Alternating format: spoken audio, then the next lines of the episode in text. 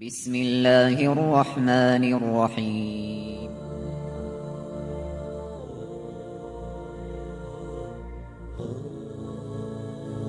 الرحمن العزيز الرحيم القوي السلام الكريم العظيم البصير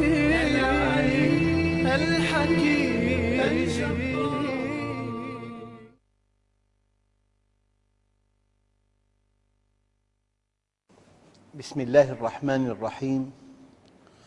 الحمد لله رب العالمين. والصلاة والسلام على سيدنا محمد الصادق الوعد الأمين. اللهم أخرجنا من ظلمات الجهل والوهم إلى أنوار المعرفة والعلم ومن وحول الشهوات إلى جنات القربات. أيها الإخوة الكرام مع اسم جديد من أسماء الله الحسنى وهو اسم المسعر. لم يرد هذا الاسم في القرآن الكريم ولكن النبي صلى الله عليه وسلم سمى به ربه جل جلاله.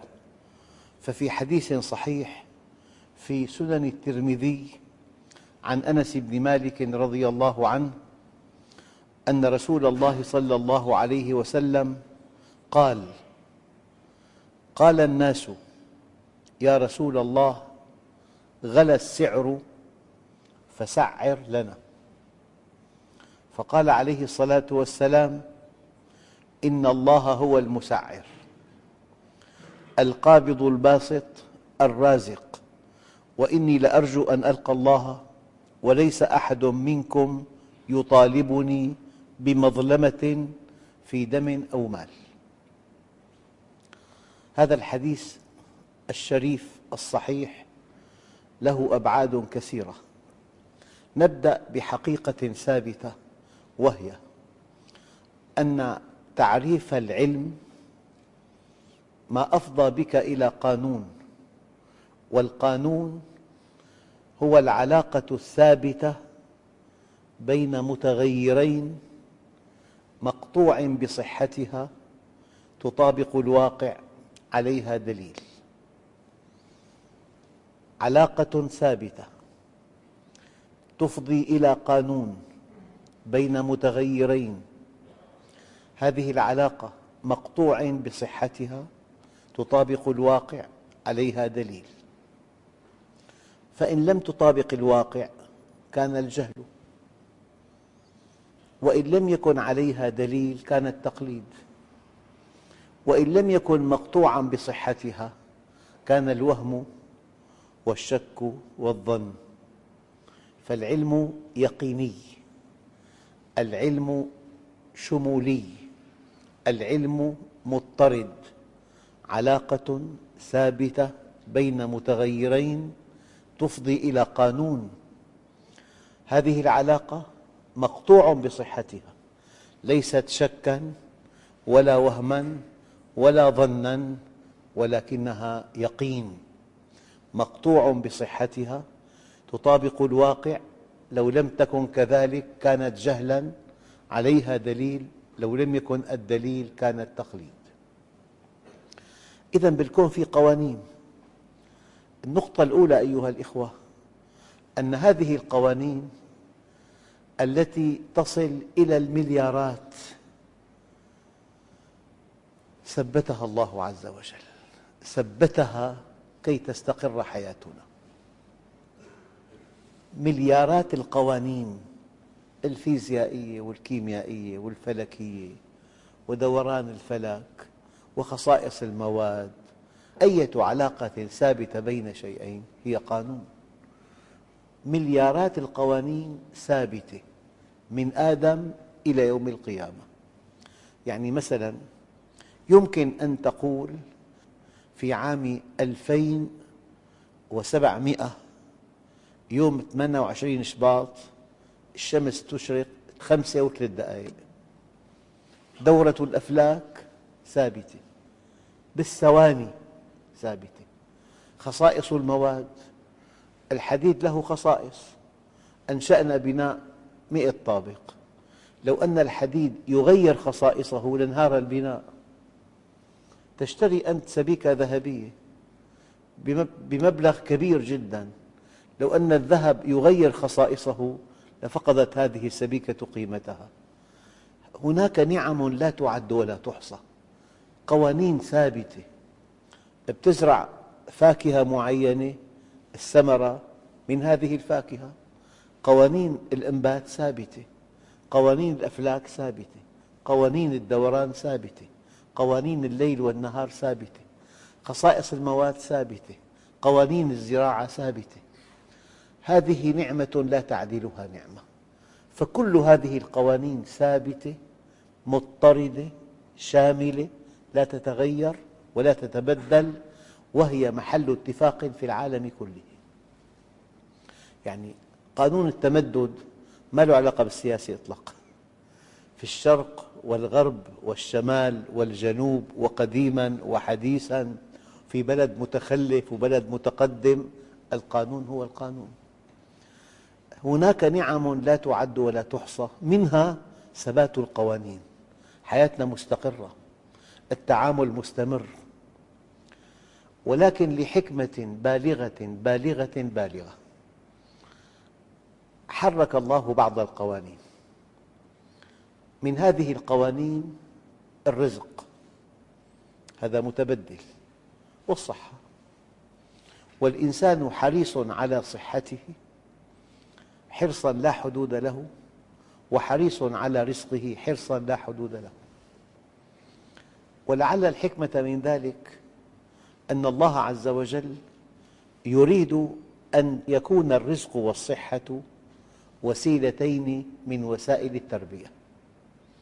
يعني هذه الطاولة صنعت لاستخدام لا يزيد عن بضع مئات من الغرامات لكن يمكن أن يقف عليها ست أشخاص هذه الطاولة.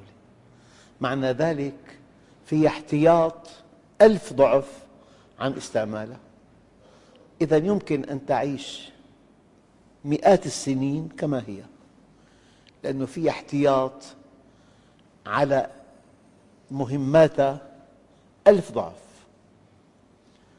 وكان من الممكن أن يكون لكل جهاز بجسمنا ولكل عضو احتياط ألف ضعف. ما في مرض. يعني الإنسان بالتعبير المعاصر سريع العصب. أيام خسرة بالدماغ تنهي حياته. سكتة قلبية فجأة. يعني كان ممكن إنسان يعيش مليون سنة كما هو شاب تماما لكن شاءت حكمة الله أن يكون المرض. الصحة متبدلة والرزق متبدل. يعني نحن في بلدنا الطيب ممكن في عام مجموع إنتاج القمح 650 ألف طن. في أعوام 6 ملايين. الإنتاج متبدل. الآن ما معنى الله المسعر؟ بالتعبير الاقتصادي الكم له علاقة بالسعر. فأيام يكون كميات المحاصيل فلكية. السعر ينخفض أيام يكون الكم قليل السعر يرتفع فأول ملاحظة أن الله عز وجل ثبت أشياء وحرك أشياء. يلي حركه من أجل أن يربينا. أن الإنسان في الأصل خلق هلوعا. هذا ضعف في أصل خلقه. وهو ضعف لصالحه. من أجل تربيته. لو لم يكن الإنسان هلوعا لما تاب بعد شدة. ولما اصطلح مع الله بعد عسر. لكن العسر يقلقه. والشدة تقلقه والخوف يقلقه. إن الإنسان خلق هلوعا. هكذا خلق. إذا مسه الشر جزوعا وإذا مسه الخير منوعا إلا المصلين. بل الذي أراه والله أعلم إن دخلت إلى مسجد ورأيت فيه آلافا مؤلفة اعتقد يقينا أن تسعة أعشار هؤلاء جاءوا إلى الله عقب تدبير حكيم. لاح له شبح مرض. ليس له إلا الله. أقبل عليه تاب إليه. لاح له شبح فقر. اعتصم بالله دعا الله عز وجل. آه، شريحة من البشر كبيرة جدا جدا. لا تستجيب إلا عقب الشدة. فالله سبحانه وتعالى بدل قوانين الرزق وقوانين الصحة. يعني الإنسان أحياناً يسعد بصحته فإذا لاح له شبح مرض لجأ إلى الله. وهذا من فضل الله علينا إن الإنسان خلق هلوعا وخلق ضعيفا وخلق الإنسان ضعيفا. لأنه إذا كان ضعيفا افتقر في ضعفه فسعد بافتقاره. ولو خلقه الله قويا لاستغنى بقوته فشقي باستغنائه. يعني أحيانا الإنسان يكون قوي وغني يتوهم أنه مستغن عن الله. وكل إنسان يعتد بحجمه المالي أو بصحته أو بمكانته أو بقوته أو بمنصبه لحكمة بالغة بالغة. يؤتى الحذر من مأمنه فمن جهة أمنه من جهة ثقته من جهة قوته قد يصاب. لذلك عرفت الله من نقض العزائم. أيام إنسان عنده اختصاص نادر يتوهم أنه لن يصيبه مكروه في اختصاصه. يفاجأ أنه في اختصاصه أصابه مكروه. يؤتى الحذر من مأمنه. فكلمة مسعر يعني الله عز وجل بيده الرزق الأمطار بيده. لو أن الله سبحانه وتعالى يعني أصاب بلادا بالجفاف. هؤلاء الذين في البلاد القادة الزعماء ليجتمعوا وليتخذوا قرار بإنزال المطر. ما في. في بلاد زرت بلد في إفريقيا ما يهطل من أمطار في الليلة الواحدة يساوي أمطار دمشق في عامين أربعمئة مليمتر بليلة واحدة. وفي أماكن الأمطار فيضانات مهلكة في أماكن الريح مدمرة. فالله عز وجل بالتعبير المستخدم حديثاً الخيارات التي عند الله لا تعد ولا تحصى. الشيء الثمين جدا الذي هو قوام حياتنا.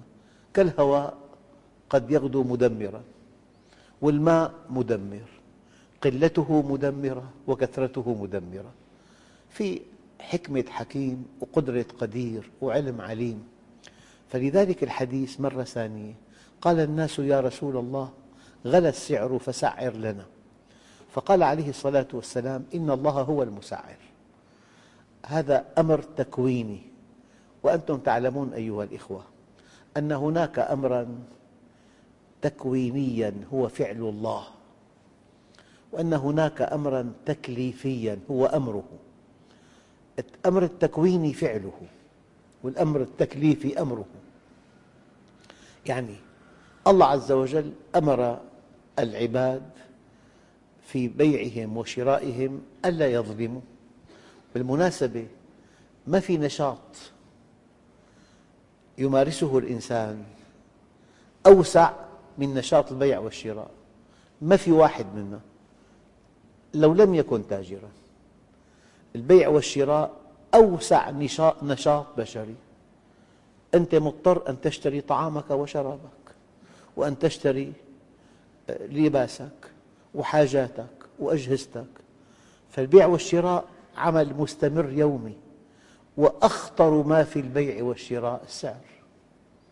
لذلك كان سيدنا عمر رضي الله عنه إذا سأل الولاة يسألهم كيف الأسعار عندكم. يعني رحمة الله تتجلى بالأسعار. أحيانا تلاقي كل شيء موجود بس أسعار فوق طاقة المشتري. كيف الأسعار عندكم؟ يا رسول الله غلى السعر فسعر لنا. يعني لما الإنسان يضع سعر يظلم به البائع. أيام بيكون السعر أقل من الكلفة. فإذا باع الحاجة بسعر أعلى من الكلفة قليلا تحت سيف القانون. أيام التسعير ظالم. يعني أحيانا يكون شيء ممنوع استيراده. يغلو يغلو يغلو. لو سمح باستيراده عاد إلى السعر الطبيعي إلى القانون الذي يسمونه قانون العرض والطلب. ففي الإسلام مثلا مئات الأحاديث التي تمنع الغش والاحتكار والإيهام والتدليس معاصي البيع والشراء لا تعد ولا تحصى. لو أننا تلافيناها جميعا واستقمنا على أمر الله جميعا لفوجئنا أن السعر أصبح معتدلا في كل شيء. يعني هو السعر بيد الله بحسب الكم وحسب الحاجة. الكم والحاجة بيتداخلوا وبيتفاعلوا بشكل سعر في مواد كثيرة كان ممنوع استيرادها. بلغت سعر خيالي.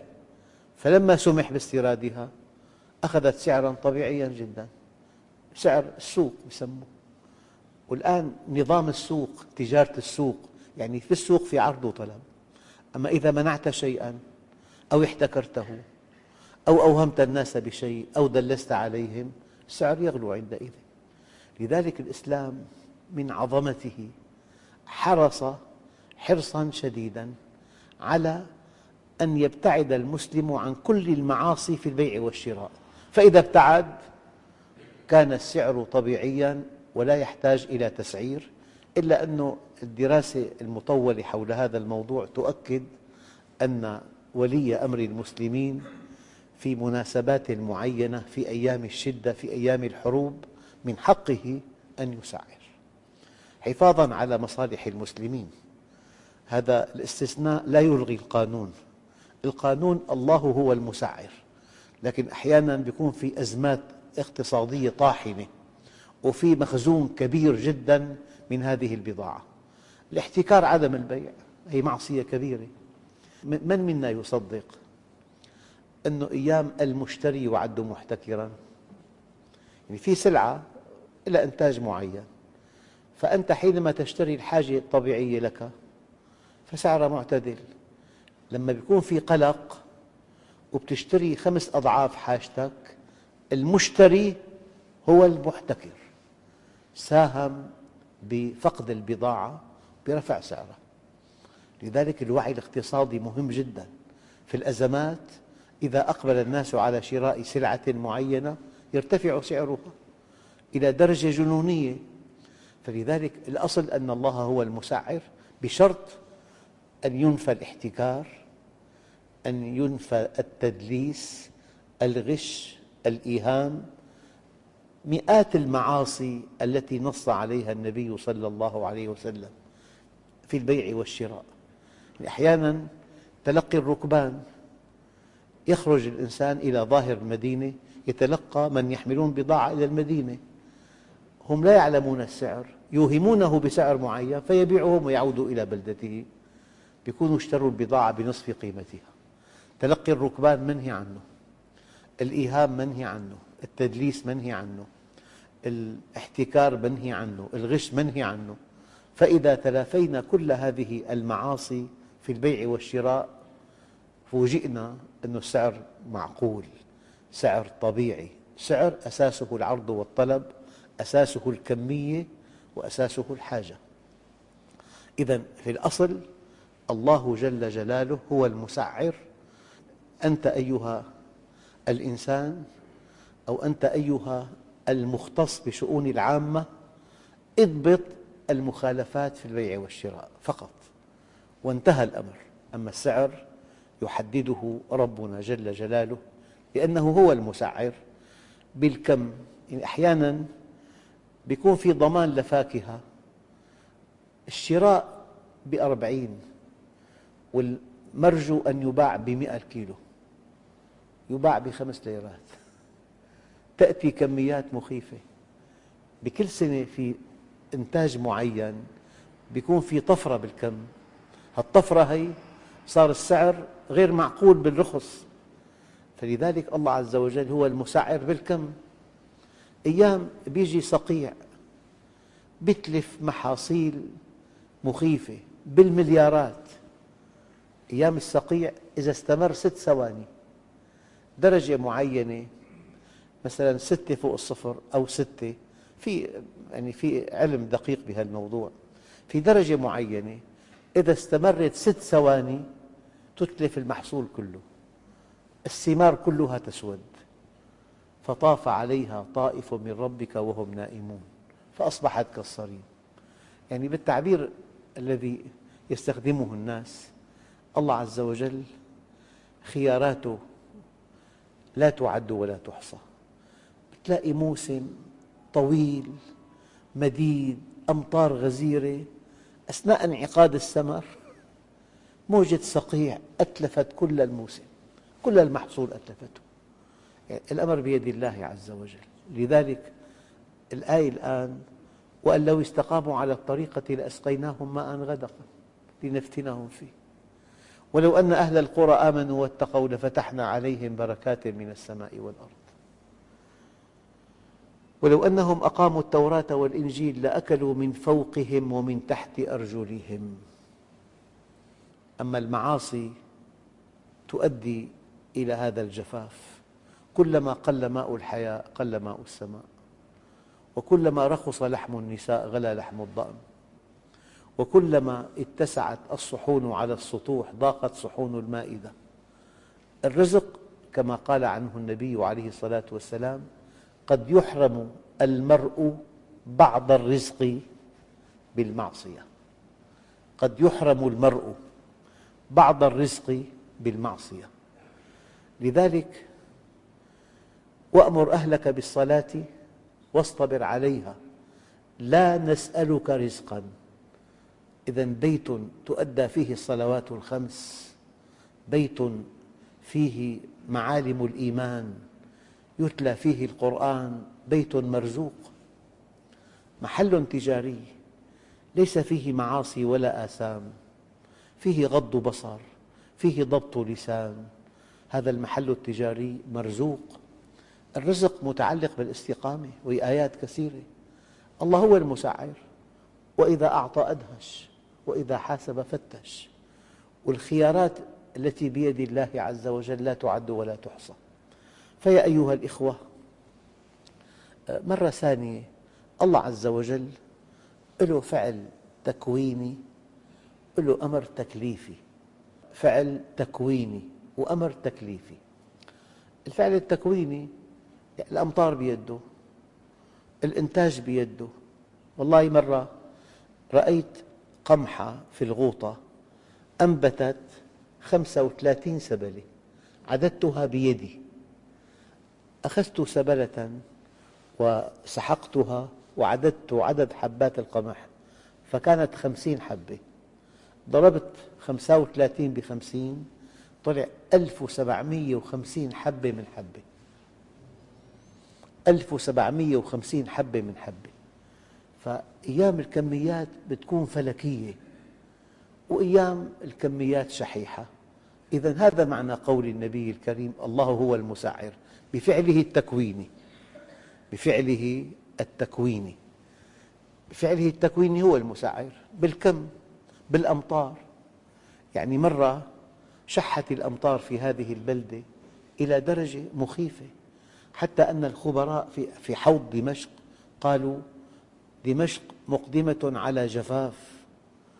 والله حدثني طبيب عضو في هذه اللجنة قال لي ممكن أن يموت النبات كله. في العام القادم نزل أمطار لم ينزل مثلها من خمسين عام 350 ميلي بالسنة. 30 40 نبع جف من عشرين سنة تفجر. مياه بعض الأطراف وصلت إلى الشام. الله عز وجل الأمر بيده الرزق بيده والفكرة الدقيقة جدا. لا يمكن أن يكون تقنين الله تقنين عجز. نحن أحيانا نقنن الكهرباء. تقنين عجز لك مولدات معطلة. في نقص بالطاقة الكهربائية. الإنسان حينما يقنن يقنن تقنين عجز. لكن خالق الأكوان حينما يقنن يقنن تقنين تأديب فقط.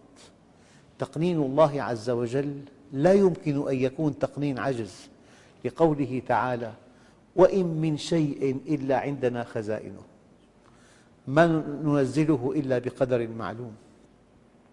قلت لكم سابقا أن سحابة اكتشفت في الفضاء الخارجي يمكن أن تملأ محيطات الأرض ستين مرة باليوم الواحد بمياه عذبة.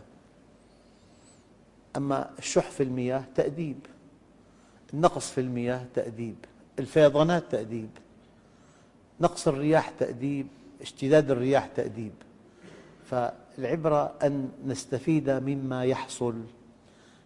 من لم تحدث المصيبة في نفسه موعظة فمصيبته في نفسه أكبر. فالله عز وجل له فعل تكويني في التسعير له فعل تكليفي. منعك من الغش منعك من الاحتكار منعك من التدليس منعك من الكذب بالبيع والشراء. من عامل الناس فلم يظلمهم وحدثهم فلم يكذبهم. منعك من مئات المعاصي. فإذا انضبطت بها وابتعدت عنها جاء السعر طبيعي جدا ومريح. وكما قلت لكم أوسع نشاط بشري هو البيع والشراء وأخطر ما في البيع والشراء هو السعر. والسعر بيد الله عز وجل والله هو المسعر باستقامتنا ترخص الأسعار وببعدنا عن الله عز وجل ترتفع الأسعار. وكان عمر بن الخطاب يسأل ولاته عن الأسعار رحمة بهم ومرة سأل أحد ولاته قال له ماذا تفعل؟ إذا جاءك الناس بسارق أو ناهب قال أقطع يده. فقال له فإن جاءني من رعيتك من هو جائع أو عاطل فسأقطع يدك. يا هذا إن الله استخلفنا عن خلقه لنسد جوعتهم ونستر عورتهم ونوفر لهم حرفتهم. فإن وفينا لهم ذلك تقاضيناهم شكرها. إن هذه الأيدي خلقت لتعمل فإذا لم تجد في الطاعة عملا التمست في المعصية أعمالا فاشغلها بالطاعة قبل أن تشغلك بالمعصية. والحمد لله رب العالمين.